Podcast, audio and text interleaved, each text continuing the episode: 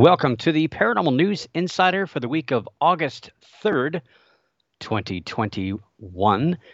And this is officially episode number 486. And this is your host, Dr. Brian D. Parsons. And we are live on the Paranormal King radio network at paranormalking.com.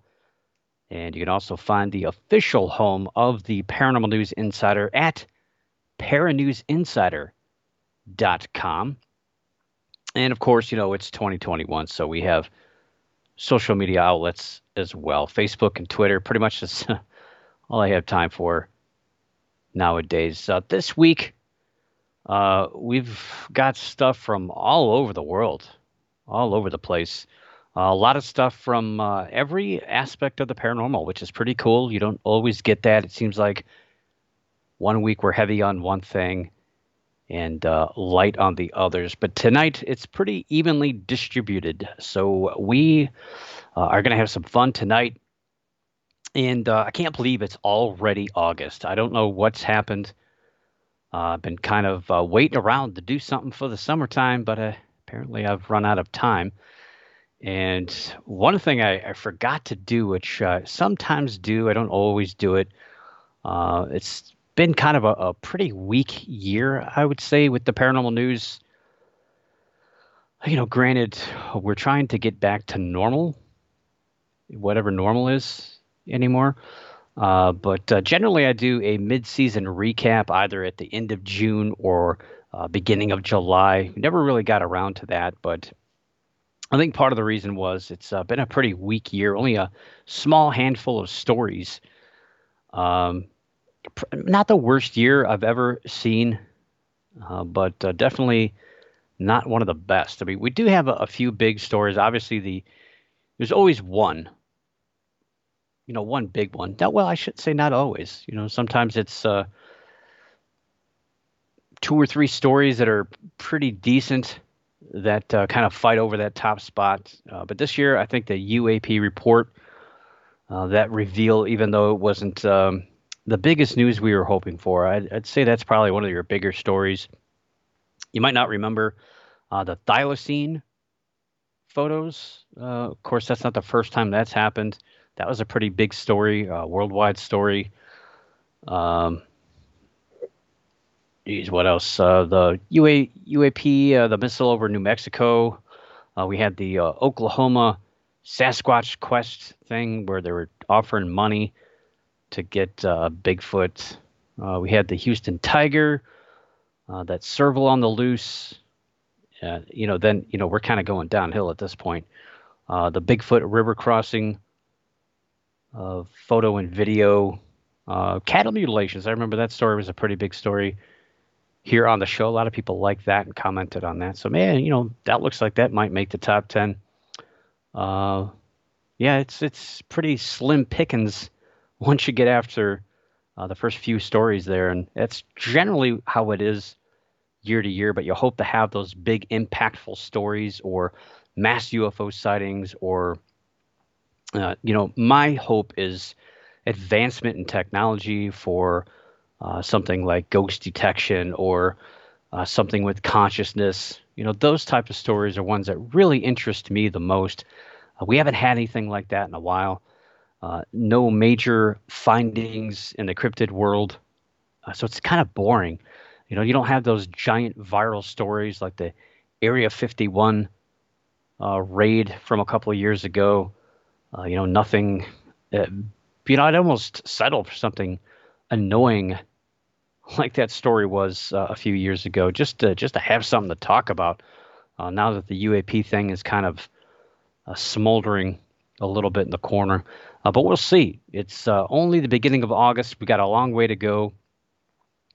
Uh, the cooler months are ahead of us, and we do have we do have Halloween, and there's uh, a little bit of debate going on right now with uh, Halloween. A, a, lot of people here are going uh, full force, opening things up since they weren't allowed to last year. I know a lot of haunted house uh, promoters in the area are saying, well, so far there's no restrictions, so we're going full throttle. And uh, they're going to try to recoup some of their losses from last year. So we'll see uh, how all the uh, the industry does. And if the industry does well, uh, that tends to get people thinking about uh, uh, some of those crazier, zanier stories. We tend to see a little little bit of an uptick in the fall normally as well. And usually you'll have I don't know if it's it's just kind of weird when I go back and look historically. There's almost like one big story a quarter. You know, so every three months you got a, a pretty big story. So we'll see. We're kind of uh, we're uh, you know two months past the uh, well a month and a half past the UAP uh, report. So we're due. We are due for a big story, uh, and I can't wait. I'd love to have a year where you you have three major or four major stories that you, you really want to debate to figure out what's number one. But uh, we'll move forward. Tonight we've got some interesting news. Nothing, I, I don't think anything that's going to set the paranormal world on fire, but there's some stuff that uh, needs to be talked about that's uh, kind of going viral. Of course, people believe a lot of things that they read, especially on social media, without question sometimes. And even if there is a debate, people tend to take sides and uh, we typically miss information when we do that. But uh, anyway, let's jump into the cryptid segment for tonight. Uh, the eighth official sighting of the Loch Ness monster. Yes, your favorite cryptid creature here on the show. I know, not really. Uh, but it's interesting because it's uh, probably one of the more consistent ones out there. Uh, I don't know if that's good or bad. I, I like when things kind of go away for a while and then pop back up. Uh, the uh, Loch Ness monster has been pretty consistent in sightings for the last few years, but uh, we'll kind of talk about that here in a second. Uh, so the eighth official sighting back on July 19th. Uh, the sighting occurred when a father and uh, his daughter were hiking around the loch near Fort Augustus. And they stated that a tour boat had passed nearby about 20 minutes prior to them spotting the unidentified movement in the loch. So they didn't actually see anything. Nothing came out of the water and uh, splashed or came after them or or roared or anything like that. Or no, they just saw movement in the water, and uh, it's like a, a giant bathtub. Loch Ness. You know, if you've ever been in a bathtub and you push water to one side, it hits the side and reverberates. It, it, does a lot of weird things, especially with the wind. It's a, a very long, narrow stretch of water and uh, reacts very, very strange to wind and weather. And that's why people see a lot of weird stuff. Uh, plus, you can't really see very far. I really want to. One of the things I want to do, if I can ever go there, is just put my hand in the water and just see how far away you you can see your hand. I know in Lake Erie it's pretty pretty dark uh, because of the wind and the stuff that's in it. But the, this uh, Loch Ness is heavy with the peat. It's uh, pretty hard to see uh, in it at all. So you really can't see if there's fish or anything under the surface. You can't see it from the surface. So um, probably something explainable. But like all the other Loch Ness monster sightings, it's just ambiguous enough that we don't have the answer. We can't disprove it, but we can't prove it either. And that's why the Loch Ness Monster continues to wow people and continues to be in the news. It's always one of those clickable stories in the United Kingdom. It uh, generates a lot of money for them. And the sighting comes just over a month from the last sighting, back on June 2nd, of a, uh, a two second sighting of a creature. Neither of these sightings includes a photograph, even though, yes, we all carry um, very sophisticated cameras in our pockets, but uh, it's not always not always that easy to uh, you know we're uh, watching something and trying to figure out what it is as well as getting photographic evidence. It sounds simple, sounds easy until you're in that situation. Uh, I've been in that situation a few times, and I just kind of laugh because I'm just not able to uh, get a photograph of something I'm seeing or observing um, or uh, you know, unless I can mentally process it quick enough and get through it and uh, know what I'm looking at. Uh, so yeah, no physical evidence. Well, at least it's not like the uh, the camera photographs that we've been seeing from the uh, the webcam. Those are really really bad, and not looking forward to when it gets colder out there. That that's all we're going to be seeing. Uh, so yeah, eight sightings so far through July. And last year, there was a total of 13 official sightings. And by official, I mean sightings recorded on the Loch Ness, uh, the official Loch Ness Monster Sightings Register website at lochnessightings.com. And that's compiled by Gary Campbell. And you may remember 2019 was a record year with 18 total sightings, which is the uh, the record number of sightings for the 21st century, and the most since 1983, where there was uh, there were 21 sightings of 20 different events. And it's not always been that way. I, I thought there was a year where there was no sightings, but I didn't see that. Uh, but from 2005 until 2013, there were only 21 total sightings. So some years there was only one, some only two. And I think the highest in that stretch was like five. So, you know, we've had years, but I think we're getting a little bit uh, uh, looser on what we call sightings nowadays because, again, it uh, generates uh, interest and generates click throughs. And I'm sure you know people make money off of sightings. Um, granted, you can't have too many, but you got to have just enough to uh, continue to keep the interest of the Loch Ness monster. And yeah, it's not again, it's not one of my favorite cryptids.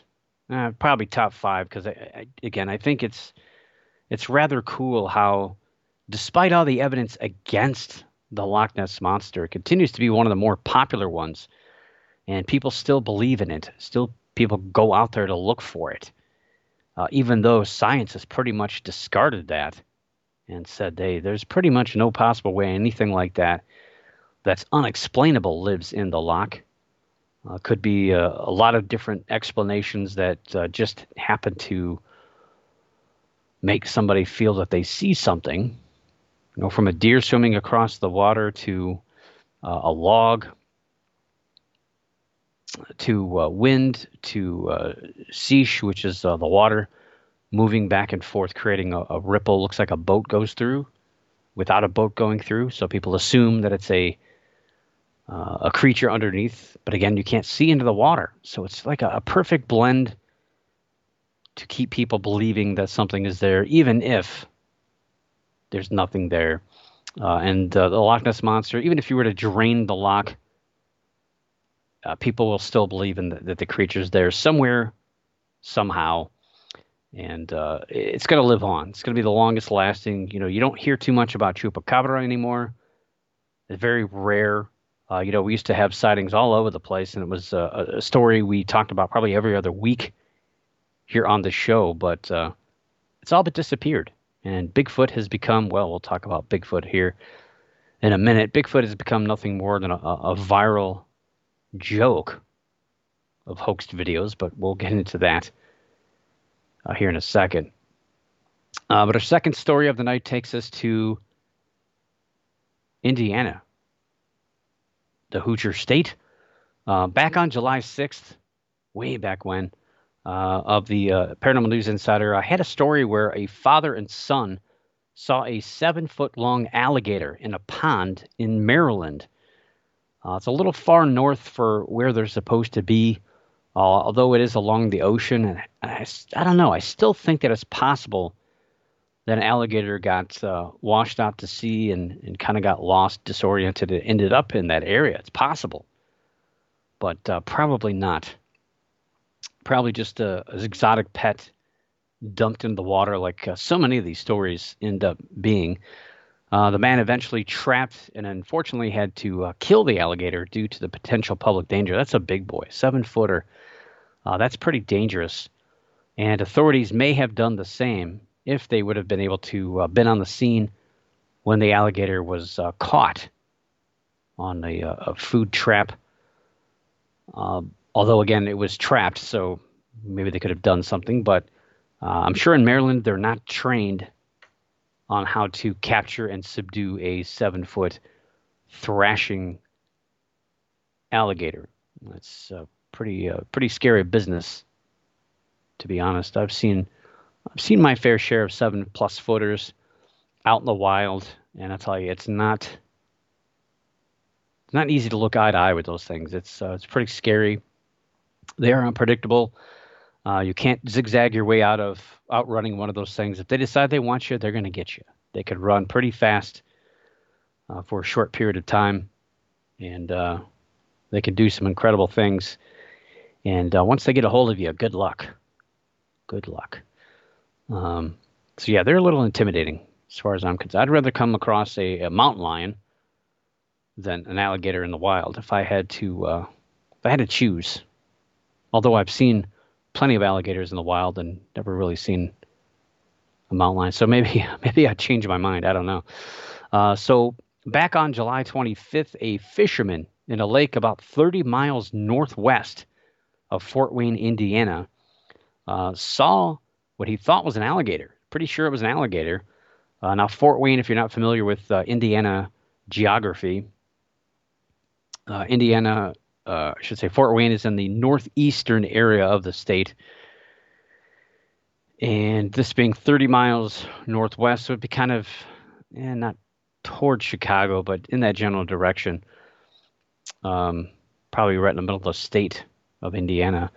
Um, the man contacted the Indiana Department of Natural Resources, who sent an officer on Sunday to uh, to the area, and were not able to find it, of course, because again, they're not trained to find alligators. It's not their not their thing. Um, on Monday, a second officer was also sent to the scene, but also again could not locate the alligator. Uh, the man then went back at night. I don't know. It seems like these guys are, pretty smart. They can figure these things out, and they figured out. Uh, he figured out how to catch it. So I, I don't know what, exactly what he did. Um, but uh, strung up some food and was able able to uh, capture the alligator. And, uh, very similar to the Maryland story, unfortunately, he uh, put it down. Um, not a popular thing to uh, a lot of people, but unfortunately, that's what um, that's what happens. A lot of these stories is uh, the alligators are, are dispatched because again, uh, these uh, places aren't able to to to do anything with the Indiana Department of Natural Resources. I, I haven't heard of too many Indiana stories. A lot of Illinois stories. So I mentioned Chicago. A lot of Chicago alligator sightings. Uh, they're probably uh, they actually have herpetologists in the area that are set up for that. They see a lot of them. Uh, but Indiana, I don't really see a whole lot of stories on alligators. Um, so he was uh, he used a treble hook and a net. It's got to be a big net. Uh, he told uh, WANE TV out of Fort Wayne, uh, the alligator measured just over five feet, and the five foot mark is kind of where they become dangerous. Uh, an alligator, once it hits about five feet, is a danger uh, definitely to children and animals. Uh, even a smaller one, about three foot, can can kill a, a small dog, small to medium dog, but a five footer, uh, pretty much any dog is in danger. And I don't know what it is with dogs and alligators; they seem to want to get really close to them. Uh, some some animals are intimidated by dogs, but uh, not alligators. Nope. they like to chew on dogs. Um, but yeah, once you hit five foot, that's that's the mark of that's when they become a danger and a nuisance if they're out in the wild. Uh, the big problem with Indiana is it's again I haven't heard too many stories. I've kind of looked up some stuff. Um, pretty rare, at least in this part of the state, to see these stories. I've seen a few down south, uh, south of uh, Indianapolis, uh, more towards the southern border of Indiana. But what makes it weird uh, probably the, the bigger problem here is that it's not illegal to own an alligator without a permit as long as it's under five feet long.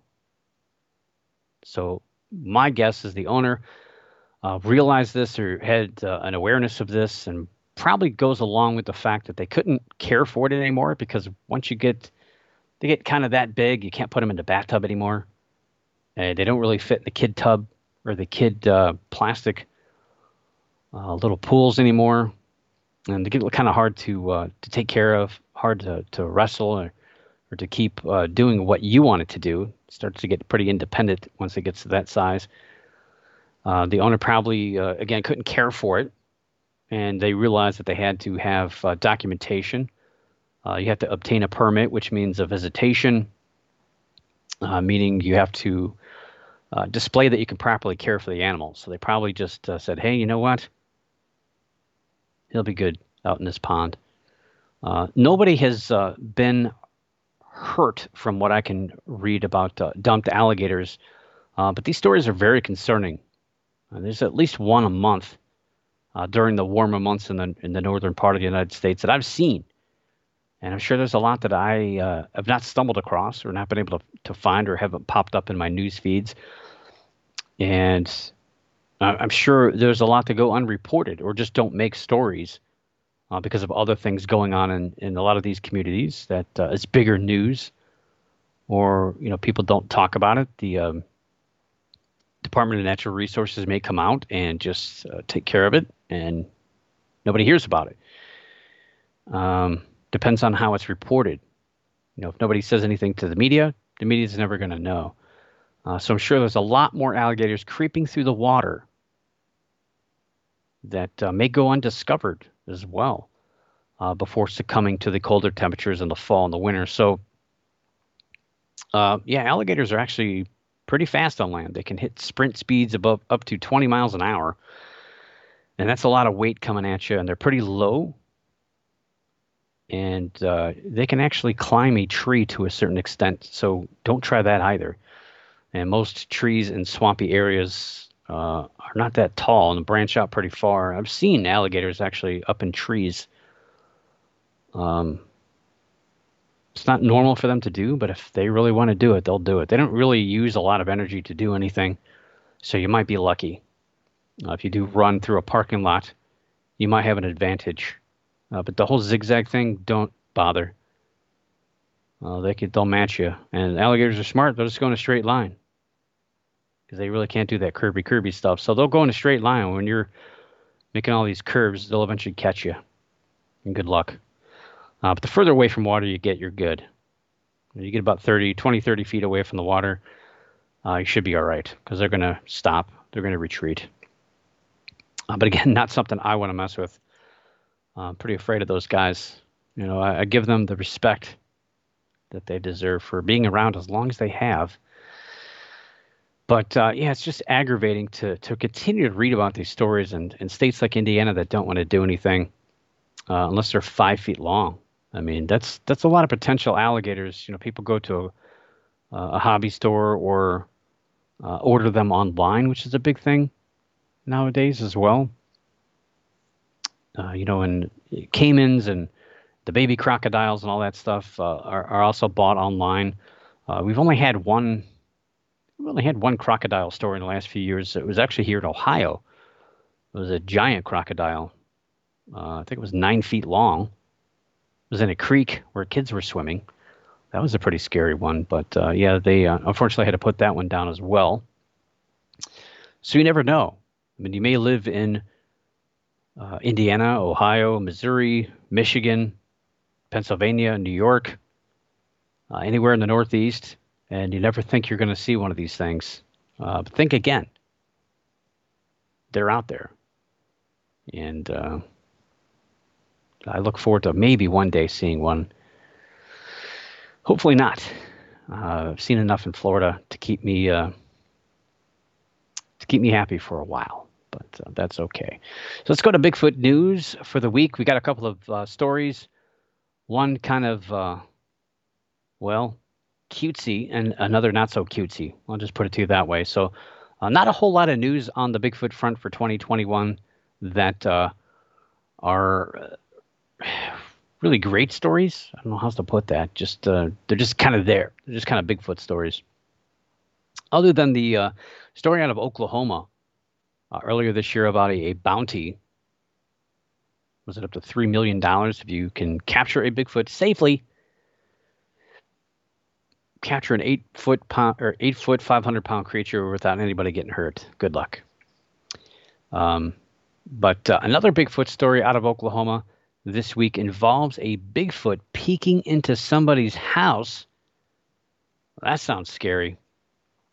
Uh, the scene was in Hochatown, Oklahoma, and kids were gathered for a six year old's birthday party when suddenly the kids began screaming. They saw was a Bigfoot peeking into the house. Now, that sounds scary, uh, but the Bigfoot was wearing a blue bow and a blue tutu, and was also carrying balloons. Uh, but the kids didn't care; they were freaking out. Uh, this was a, a, viral video. I think it was on TikTok, of course, and um, the poor kids. I, I really felt bad. Uh, it's funny to the adults, but obviously this is pretty scarring for these kids that are probably going to hate. Uh, they're not going to be eating beef jerky for a while. Let's just put it to you that way.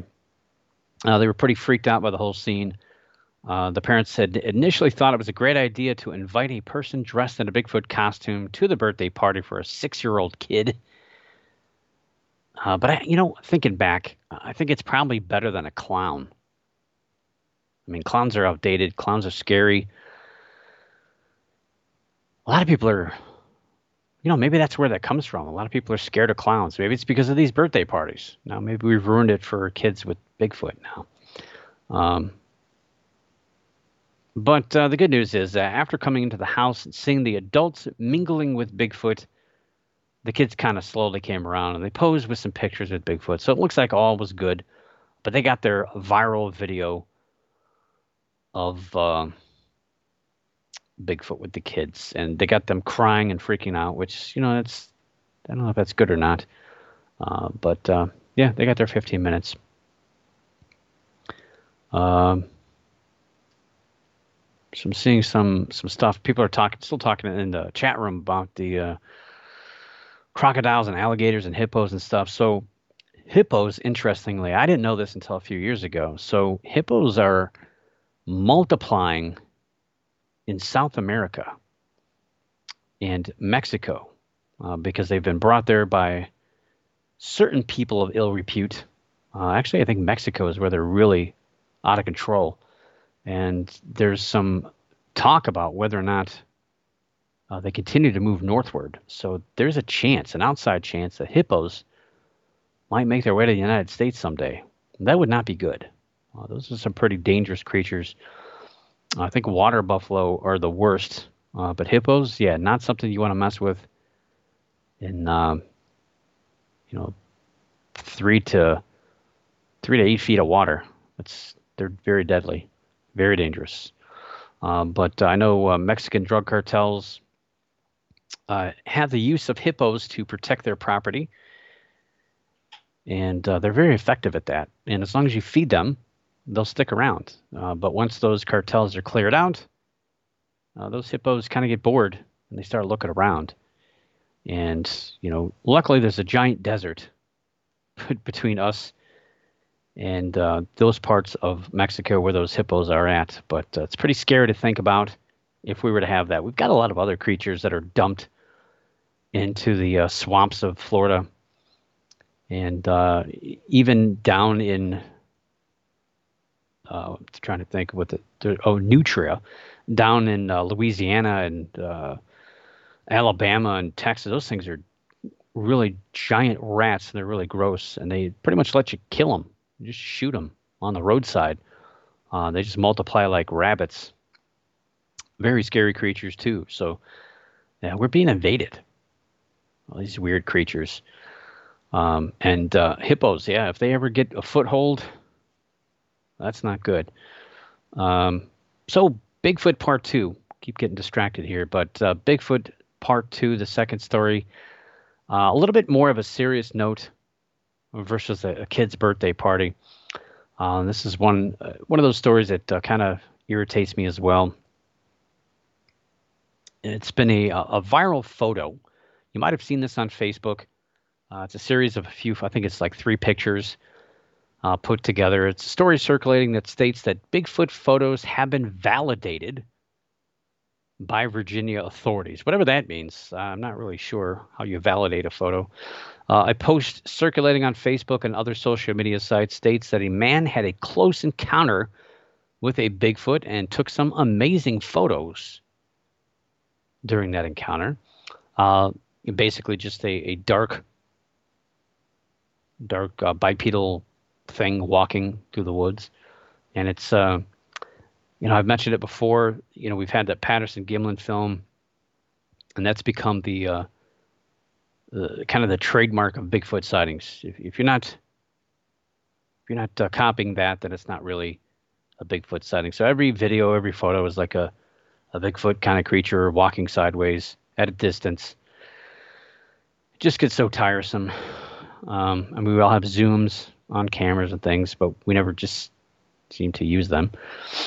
Uh, it's funny, the only technology that ever makes it out in the woods is just horrible, blurry potato cameras. Um, so yeah, it's uh, this post is uh, circulating on Facebook, uh, mostly Facebook, because let's face it, people are really gullible on Facebook uh, versus other social media outlets. Um, and again, purportedly validated by the Henry County Sheriff's Department. And it also says the Finding Bigfoot team was uh, deployed. I didn't know they were like on call. Uh, so yeah, I guess uh, when you see a Bigfoot, you take a picture. The sheriff's county validates it. You can just send in the uh, send in the crew, and uh, they'll uh, they'll go and find it for you, I, I suppose. Um, Where's this guy at? Oh, there it is. Throw that in the chat room. So I got a, a picture of that um, screen cap, I guess, of the uh, the post. So here it is. Somebody sharing that. Um, those three pictures, pretty ambiguous. Just a, a dark creature, but there's a there's a backstory, of course. There's a backstory.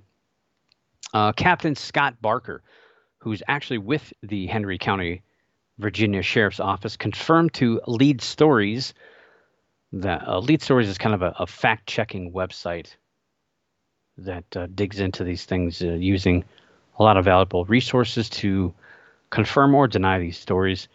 Um, so Scott Barker uh, confirmed that the department had not been given or verified the images, nor have they had actual reports of Bigfoot in the county that were directed to them personally. And a little bit of research, it's not hard, uh, takes you to the fact that these photos have been posted to social media as far back as 2013. And they've been used at least once since that I've seen. I recognized them right away when I saw this, uh, the uh, share on one of the one of the many Bigfoot sites that I follow. Uh, that person was pretty much blasted out of the water after, you know, 10 or 15 people saying, oh, wow, great pictures. Those are the best pictures of Bigfoot ever.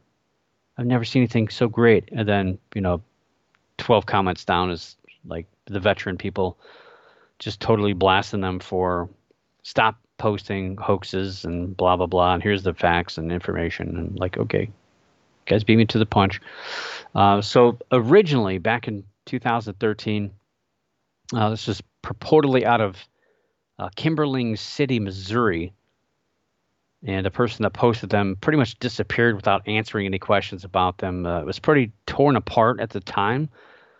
Uh, the the photos were a little bit better quality back then. It looks like they they've really been cropped and blurred, and they look older now than what they were uh, when it first came out. You could see better quality images, and I think they were dummied down on purpose because uh, it didn't take too long uh, anybody with any basic software could blow the picture up and look at it and see that it was just somebody in a gorilla costume.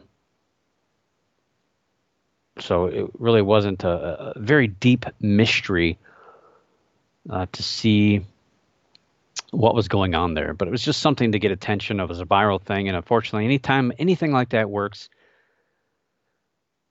uh, I think people actually just spend time going through old posts on a lot of these uh, these websites, and uh, they just pull these uh, out of the uh, out of the dumpster and just uh, kind of brush them off, and just try to use them again to get attention or whatever to fool people. I guess and, you know that's the sad thing. That's what frustrates me about the Bigfoot aspect of cryptozoology. To me, I think you know, Loch Ness Monster is pretty tied into basic cryptozoology. Uh, but when you talk, start talking about Bigfoot, there's so many different aspects about it. Uh, you know, they're these are flesh and blood creatures, or these are aliens, or these are uh, interdimensional creatures, and there's there's you know on every continent, and there's all these debates about different things. It's almost like it's its own separate aspect of cryptozoology to me, and I really think it should be. Uh, it shouldn't be cryptozoology that studies. I think there should be a separate segment, and I, I think it should be called Bigfootery, and it should just be its own thing. Just just kind of go away because it's it's really taken a life on of, of its own, and people are uh, just the only things you really get out of it anymore are people hoaxing photographs and videos. It's just and it's unfortunately that's the culture of it hey, can you create take a you know take an old sweatshirt, an old hoodie, and go out in the woods and I'll, I'll film you and we'll see if we can fool some people. It's pretty much what it's become, and it's it's pretty sad. It's pretty sad. Uh, as far as Bigfoot websites to follow, um, I mean, probably a, the best website would be bfro.net, the Bigfoot Field Researchers Organization. I was actually probably the last two days I've been reading some reports. There's uh, been some reports here in Ohio, uh, other reports. So it's kind of like if, uh, let's say, the the MUFON website were to to be uh, updated a little bit better, uh, it'd be kind of like that. But you get uh, up to the date sightings, and it's categorized by area and so you can actually follow along with uh, these uh, sightings, but they're actually researched by local researchers. So I guess it is kind of like MUFON, but uh, the unfortunate thing is is you're just looking at you know re- people that see things or report things. So you know take it with a grain of salt, uh, but it's far better than uh, most of the um, let's say Facebook Bigfoot uh, pages that I follow uh, that just seem to be filled with more misinformation and hoaxes and wishful thinking uh, than than uh, you know maybe there's a lot of misidentification of the BFR reports, but um, you know at least there's a little bit of vetting going on there versus uh, you know people who are just trying to get the most page likes and post likes. It's just a game. Uh, so off to UFO news we go. Let's pack our bags and we're going to head out from, uh, gosh, where were we just at? Virginia? Yeah, we're in Virginia. So now we're going to go to Turkey. Not that Turkey, but the country of Turkey. So uh, there was a little bit of panic in Turkey. Sometimes this happens. Uh, there was a uh, bright flash in the sky that was seen probably not so much by people, but on cameras uh, around 2 a.m. on July 31st. And the events happened uh, in the skies over the city of Izmir uh, along the Aegean Sea. Now, video of the bright flash and eerie green glow created a lot of speculation. Of course, uh, like I said, as a lot of these stories do, uh, people will claim that it's it's uh, UFOs or it's other things, uh, satellites crashing or uh, whatever. Just the speculation runs rampant. People create panic because they don't understand what they're looking at. And uh, apparently, people could hear the uh, the object enter the atmosphere, which is pretty rare to hear a sonic boom uh, associated with. because um, most meteors are pretty small, and you're really not going to get anything I don't think this one was that big, uh, but people do claim that they heard it. I don't know if that's true. Um, but one person on Twitter added explosion sounds to one of the popular short videos that was captured on a closed circuit on a closed circuit camera. So kind of to fool people a little bit, I think. Uh, that person uh, quoted said a green hashtag meteor was seen over hashtag Izmir hashtag Turkey. Uh, it's this is not a meteor, just a tiny demo missile bomb shot from satellite. Notice the fire as meteor enters Earth's atmosphere. Unquote. So it's kind of weird. Uh, there's kind of a uh, a weird sandwich of saying meteor, then saying not meteor, then saying meteor. It's weird. Uh, so yeah, it was a meteor, and uh, meteors do, when they hit the atmosphere, the friction does create uh, basically a tiny explosion.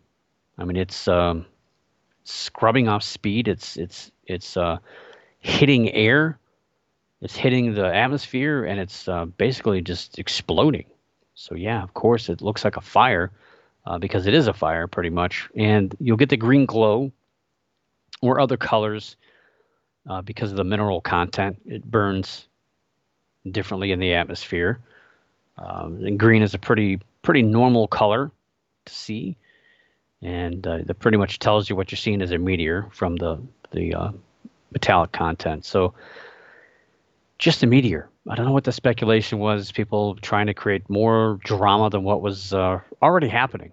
It's a pretty scary thing. If you've ever seen a, a bright one uh, I've been fortunate to see a few um, bright green ones that, that last more than like, you know, more than that instant, that like millisecond that most meteorites, you, you see it, it's just a flash and it's gone.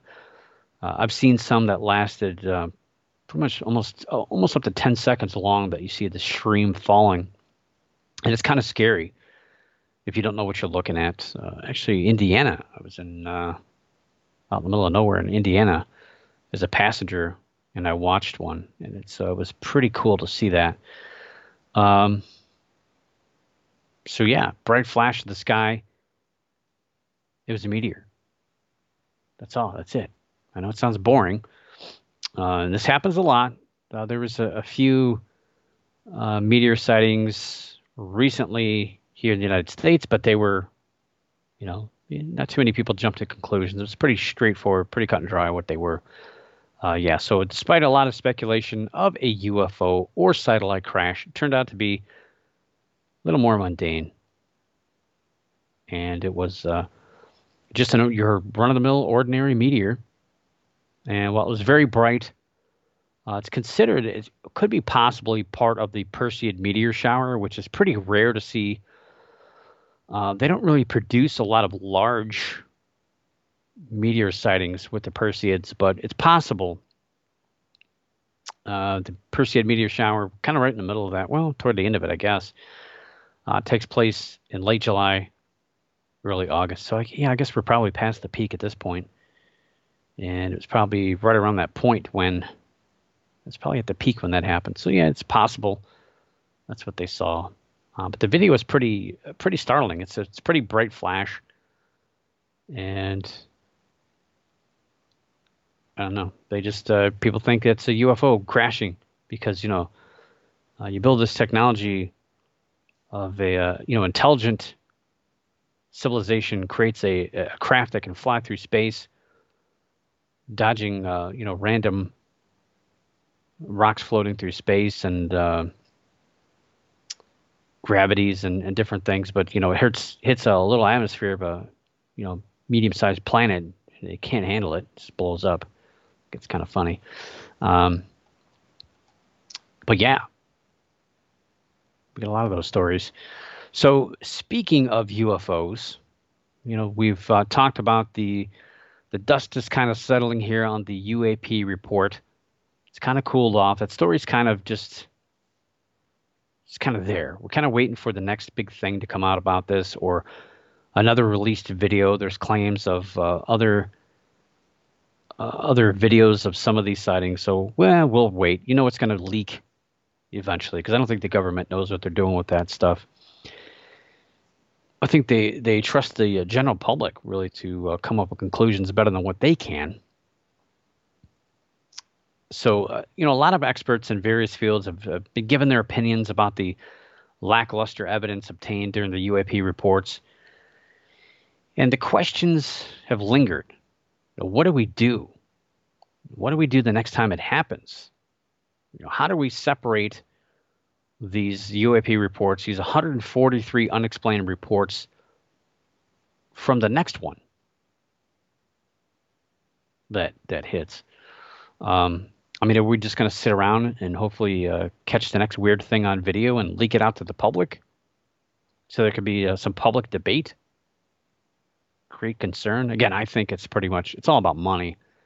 I think they want funding for something, uh, probably to fund our own projects, uh, or maybe, maybe that uh, we have this technology, and maybe it'd be a little controversial to have uh, basically spycraft that are beyond our, our typical drones that we have.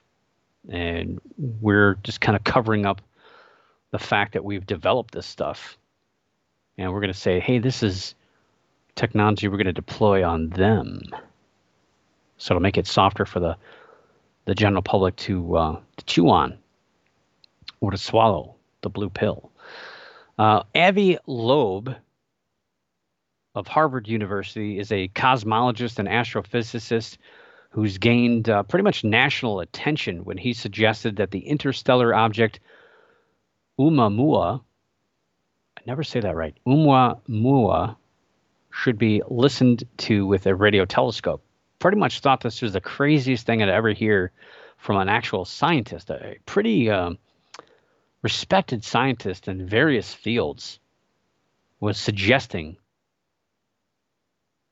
that uh, Oumuamua was a alien object. And, uh, you know, obviously a lot of people were standing up and clapping from the uh, UFO field and thought that that was wonderful. I just thought it was weird. Uh, but that was kind of the beginning of when scientists, uh, mainstream scientists, started to take this stuff seriously. And he thought that uh, should be listened to with radio telescopes such as the Green Bank Telescope located in uh, West Virginia. He suggested the strange, elongated, cigar like object might actually be a solar sail of an extraterrestrial technological civilization. So, a solar sail pulling along another craft, or just, a, just an object that is a solar sail flying through space uh, flew through our solar system, the first interstellar object that we've observed, or at least known that was an interstellar object. Uh, he went on to publish a book called Extraterrestrial, the first sign of intelligent life beyond Earth. This came out earlier this year, I think late January, on the Oumuamua object.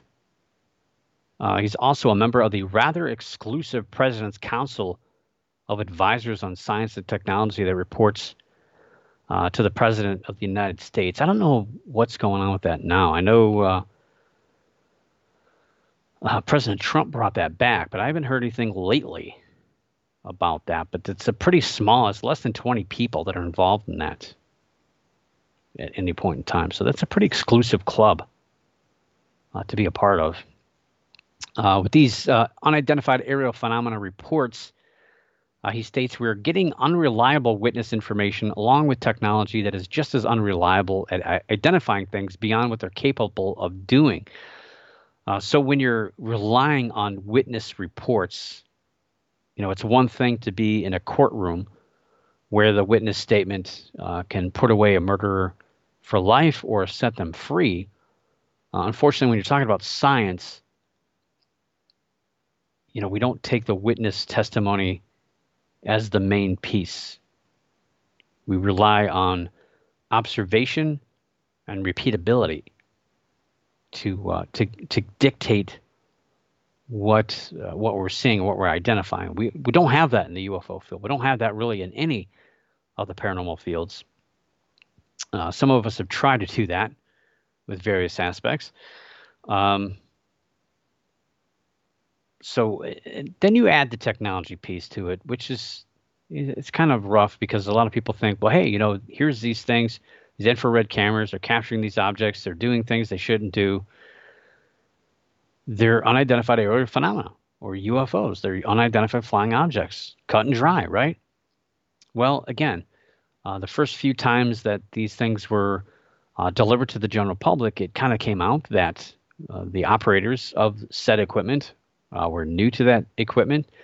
They didn't understand the equipment, and the infrared equipment was seeing things that it's wasn't really technically designed to track, and it can't differentiate a bird from a missile,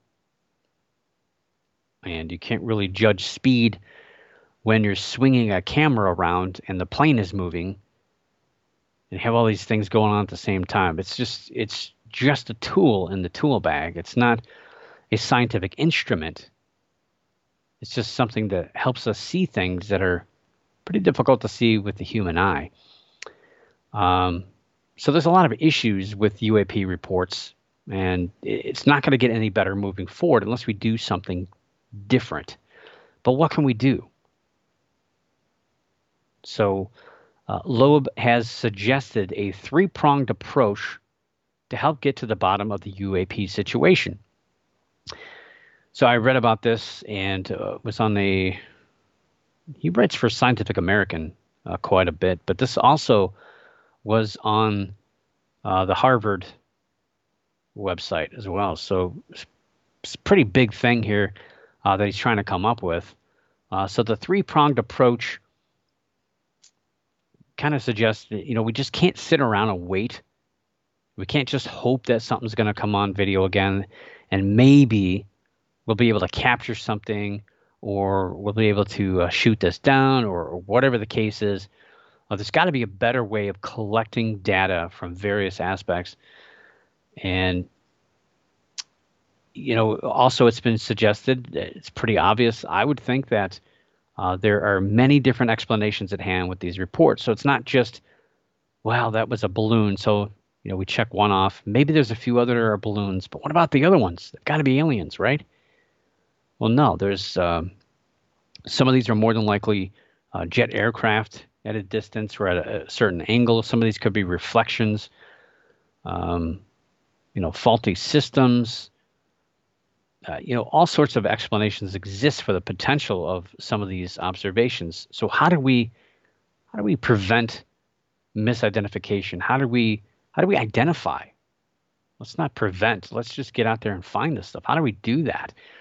So the first of what Loeb calls the Galileo project, which is the fancy schmancy name for this uh, three pronged approach, of uh, discovering what UAPs are, or if there are any at all. Really, from the way I'm reading this, uh, centers on the first part centers on the use of a multi-detector of capturing images of UAPs. So this is pretty much at ground level. Um, you know, looking for in our atmosphere UAPs. Uh, so the goal would be to create a network of high resolution telescopes and detectors, uh, a various array of detectors to help capture detailed images of these objects. So the use of multi wavelength detector arrays would include uh, technology like radar and infrared technologies, and uh, among other things, uh, to kind of pair it all together to be able to identify strange things or things that uh, aren't known objects that we can once we detect it we can photograph it with these high resolution telescopes so we can see if there is a you know little flag on the object or made in such and such country. Little label on there. Uh, but also be able to maybe figure out what some of these things are and if we figure out that there's you know certain things going on, and maybe we we fix those certain things so that it becomes less and less of a surprise, and we can narrow down, narrow things down, or maybe we just strike gold with one of these things, and we do, do discover a real life UAP that's uh, alien controlled. Um, I mean, we have to we have to kind of think that using the uh, multi wavelength detector. Uh, we, we kind of have to think that way because you'd have to think that an extraterrestrial technological civilization probably mastered technologies of stealth and detection, and radar would be something very elementary to it. Uh, and they probably want to keep their stuff uh, maybe undetectable. Maybe it's undetectable just by design, not on purpose. Maybe that's just how it is because you know it's zipping around in a strange atmosphere, an alien atmosphere that they barely know anything about. So maybe that's just how it is. Uh, the second piece to keep an eye out away from uh, keep an eye out away from Earth and conduct an in-depth research on Oumuamua like interstellar objects. So uh, the other thing, obviously, in our atmosphere, but also what's out there in space. So by tracking these objects, we could be able to detect potential objects long before they get to Earth and be able to study them before they're able to blend in into the Earth's atmosphere. So I think it's a smart approach. I mean, hey, if they're here, how did they get here? So if we can intercept them before they get here and kind of disappear into the woodwork, maybe disguise themselves as uh, as weather balloons, maybe we can see them. Uh, the third prong approach is to search for potential satellites that could be as small as one meter or less exploring Earth. Again, a variation of technology would be deployed to be able to detect intelligent craft in the atmosphere above. So uh, we're looking at out there, around us, and uh, within us, basically. A three prong approach. Uh, it's pretty pretty thorough. It sounds like a good idea at uh, discovering repeatable and ongoing studies of potential anomalous objects is at least to get rid of some potential you know uh, misidentification of some of these things that I think is really going on a lot more than what they're admitting. Uh, it's it's uh, much better than collecting a little bit of evidence and a statement and debating it later on. And we'll keep an eye on the Galileo project to see if it gains any steam at Harvard or within the government sector within the next few months. You know, maybe all this stuff, this report was uh, funding for something like this. I don't know. Maybe here it is. And we'll see if it gets deployed in the next few months. So, that being said, we got one more story, one last story, and it's in the ghost arena. And it's not really the type of story that I love to talk about. It's, um, unfortunately, one that we talk about a lot that uh, kind of wish we wouldn't have to, but uh, officers and emergency crews were summoned to the Central Terminals train station in Buffalo, New York, just after 10:30 p.m. on Saturday, July 31st. A 35-year-old woman was treated for injuries sustained in a fall of about 20 feet.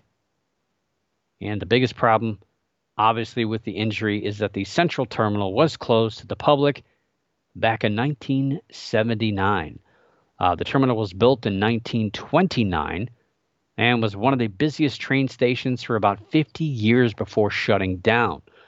The pair claimed to have been ghost hunting just prior to the woman's fall. Uh, the building has been featured on Ghost Hunters in the past, the TV show Ghost Hunters uh, during a uh, I don't remember that, but I, apparently it was on a six-hour live event. I didn't verify that, um, but I, am sure it's true. It's a pretty big building. Uh, if you look at it on Google Earth, it's it's huge, and uh, I guess it's uh, attracted a lot of trespassers in the past. I've dug up some, probably at least a dozen stories of people being chased out of that building or being caught or uh, people doing viral stuff on YouTube and, and different places that were inside of that building without permission. And it's probably going to be, be uh, continuing to do so. It's probably one of the most unique attractions to ghost hunters in the Buffalo area. I mean, there's a lot of stuff around there. Uh, across the, uh, you know, you go across the river there, it's Canada. There's a lot of stuff on the other side there, um, but uh, pretty unique never been in a train station to to uh, ghost hunt before or ghost investigate, but Sounds pretty cool. Uh, authorities state the pair were in the area without permission, but uh, charges have yet to be filed. I don't know what they're waiting for. Uh, that's only going to tell people it's okay to trespass and uh, go on in there. Apparently, it's it's. Uh, I didn't see any signs on Google Earth, but it's sometimes it's hard to see stuff because everything's blurred out. But it doesn't look like it's that difficult to get there. It looks like people were driving right up to the building. I mean, if the Google camera truck can just drive right up to it, then I'm sure anybody else can as well. So maybe they knew, need to do a better job of keeping people away from it, the giant parking lot there. Um, and we'll see. Maybe uh, the woman will seek legal action against the city. Hey, maybe you should have had that boarded up so I couldn't get in there or whoever owns the building. Um, but yeah, we'll probably see a lot more of these as we get toward uh, Halloween. Uh, people wanting to get out, people wanting to explore a little bit more who have been shut in a lot over the last year and a half. But don't do it. It's not worth it. Uh, I can't imagine. Well, I mean, I'm a little older than 35, but uh, 35 years old, falling 20 feet, that's uh, probably not going to feel too good. And uh, you don't know what you're going to land on. And you're not sure if you're going to be able to get help. That's probably not the best area to get hurt either, looking at the neighborhood. So, yeah, be careful out there. Get permission. And if you can't get permission, uh, somebody else has already done it. Watch it on YouTube. I mean, everybody's got a flashlight. So obviously they weren't, I mean, they were ghost hunting. They weren't doing an investigation. They were just probably, uh, they probably just trespassed and wanted to see it because they saw it on TV. So they probably didn't have any equipment probably were just in the area and just probably said, "Hey, there's that place. Let's go there." Didn't have any equipment at all. Probably not even a flashlight. Uh, these places can be dangerous, and I've been into a lot of old buildings in the last 20 plus years, and uh, yeah, people just take chances that they shouldn't. They walk places that they shouldn't, and I've seen some potentially very dangerous places and if you can't go in there, don't go in there. It's not worth it. You don't know what could fall. You don't know where you could fall. And uh, they're lucky to get out, pretty much. Well, we'll see. But uh, with that, I bid you adieu for the week. And I will see you next week. But for now, keep your eyes in the skies, your ears in the woods, the hair standing on the back of your neck. And always keep your mind slightly ajar. Above all else, don't stop believing and thanks for tuning in tonight. I do appreciate it. For the Paranormal News Insider, this is Dr. Brian D. Parsons reporting